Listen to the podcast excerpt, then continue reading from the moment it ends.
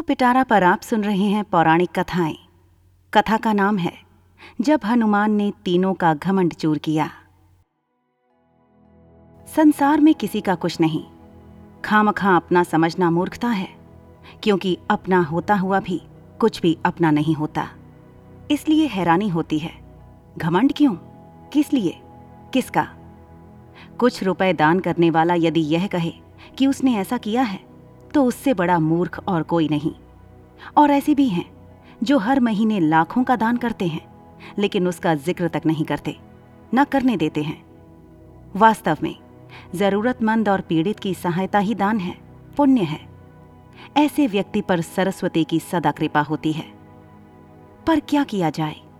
देवताओं तक को अभिमान हो जाता है, और उनके अभिमान को दूर करने के लिए परमात्मा को ही कोई उपाय करना पड़ता है। गरुड़ सुदर्शन चक्र तथा सत्यभामा को भी अभिमान हो गया था और भगवान श्री कृष्ण ने उनके अभिमान को दूर करने के लिए श्री हनुमान जी की सहायता ली थी। श्री कृष्ण ने अपनी पत्नी सत्यभामा को स्वर्ग से परिजात ला कर दिया था और वह इसीलिए अपने आप को श्री कृष्ण की अत्यंत प्रिया और अति सुंदरी मानने लगी थी। सुदर्शन चक्र को यह अभिमान हो गया था कि उसने इंद्र के वज्र को निष्क्रिय किया था वह लोकालोक के अंधकार को दूर कर सकता है। भगवान श्री कृष्ण अतंत उसकी ही सहायता लेते हैं। गरुड़ भगवान श्री कृष्ण का वाहन था। वह समझता था, भगवान मेरे बिना कहीं जा ही नहीं सकते। इसलिए कि मेरी गति का कोई मुकाबला नहीं कर सकता। भगवान अपने भक्तों का सदा कल्याण करते हैं। इसलिए उन्होंने हनुमान जी का स्मरण किया। तत्काल हनुमान जी द्वारिका आ गए, जान गए। कि श्री कृष्ण ने क्यों बुलाया है? श्री कृष्ण और श्री राम दोनों एक ही हैं। वह ये भी जानते थे। इसीलिए सीधे राज दरबार नहीं गए। कुछ कौतुक करने के लिए उद्यान में चले गए। वृक्षों पर लगे फल तोड़ने लगे। कुछ खाए, कुछ फेंक दिए। वृक्षों को उखाड़ फेंका, कुछ को तोड़ डाला। बाग वीरान बना दिया। फल तोड़ना और फेंक देना हनुमान जी का मकसद नहीं था। वह तो श्री कृष्ण के संकेत से कौतुक कर रहे थे। बात श्री कृष्ण तक पहुँची। किसी वानर ने राज्योद्यान को उजाड़ दिया है। कुछ किया जाए। श्री कृष्ण ने गरुड़ को बुलाया। कहा, जाओ, सेना ले जाओ। उस वानर को पकड़ कर लाओ। गरुड़ ने कहा, प्रभु, एक मामूली वानर को पकड़ने के लिए सेना की क्या ज़रूरत है? मैं अकेला ही उसे मज़ा चखा दूँगा। कृष्ण मन ही मन मुस्कुरा दिए, जैसा तुम चाहो। लेकिन उसे रोको। जाकर वैनतेय गए। हनुमान जी को ललकारा। बाग क्यों उजाड़ रहे हो? फल क्यों तोड़ रहे हो? चलो, तुम्हें श्री कृष्ण बुला रहे हैं। हनुमान जी ने कहा, मैं किसी कृष्ण को नहीं जानता। मैं तो श्री राम का सेवक हूँ। जाओ, कह दो, मैं नहीं आऊँगा। गरुड़ क्रोधित होकर बोला, तुम नहीं चलोगे तो मैं तुम्हें पकड़ कर ले जाऊँगा।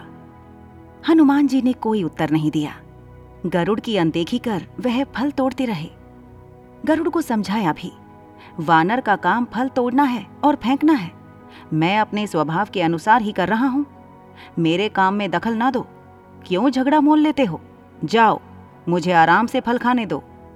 गरुड़ नहीं माना। तब हनुमान जी ने अपनी पूंछ बढ़ाई और गरुड़ को दबोच लिया। उसका घमंड दूर करने के लिए कभी पूंछ को ढीला कर देते। गरुड़ कुछ सांस लेता। और जब कसते तो गरुड़ के मानो प्राण ही निकल रहे हों। हनुमान जी ने सोचा, भगवान का वाहन है, प्रहार भी नहीं कर सकता।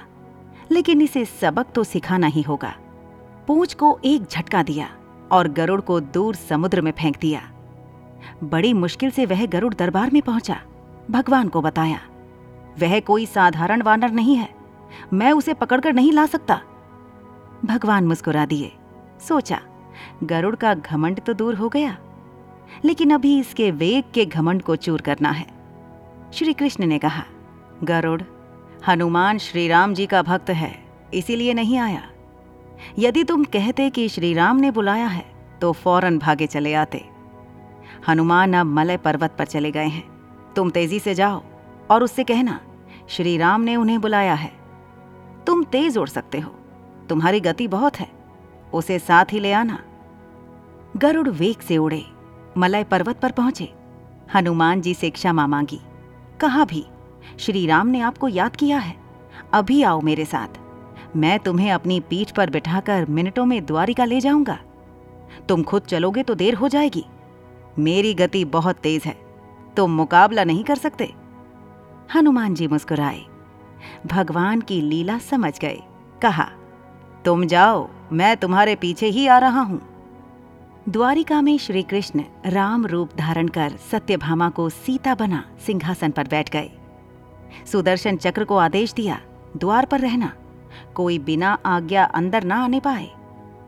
श्री कृष्ण समझते थे कि श्री राम का संदेश सुनकर तो हनुमान जी एक पल भी रुक नहीं सकते, अभी आते ही होंगे। गरुड़ को तो हनुमान जी ने विदा कर दिया। और स्वयं उससे भी तीव्र गति से उड़कर गरुड़ से पहले ही द्वारका पहुँच गए। दरबार के द्वार पर सुदर्शन ने उन्हें रोककर कहा, बिना आज्ञा अंदर जाने की मनाही है। जब श्री राम बुला रहे हों तो हनुमान जी विलंब सहन नहीं कर सकते। सुदर्शन को पकड़ा और मुँह में दबा लिया। अंदर गए। सिंहासन पर श्री राम और सीता जी बैठे थे। हनुमान जी समझ गए।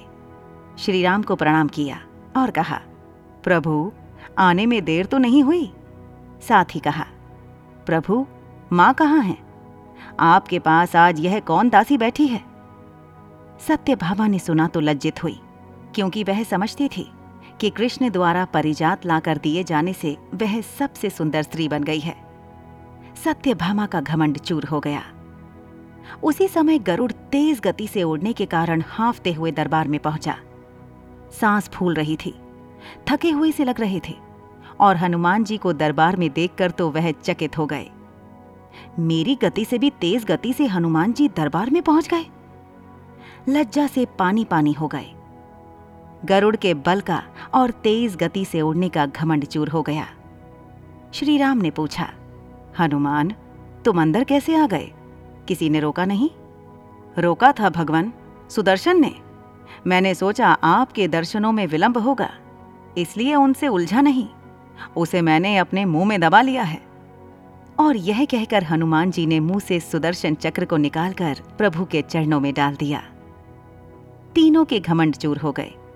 श्री कृष्ण यही चाहते थे। श्री कृष्ण ने हनुमान जी को गले लगाया।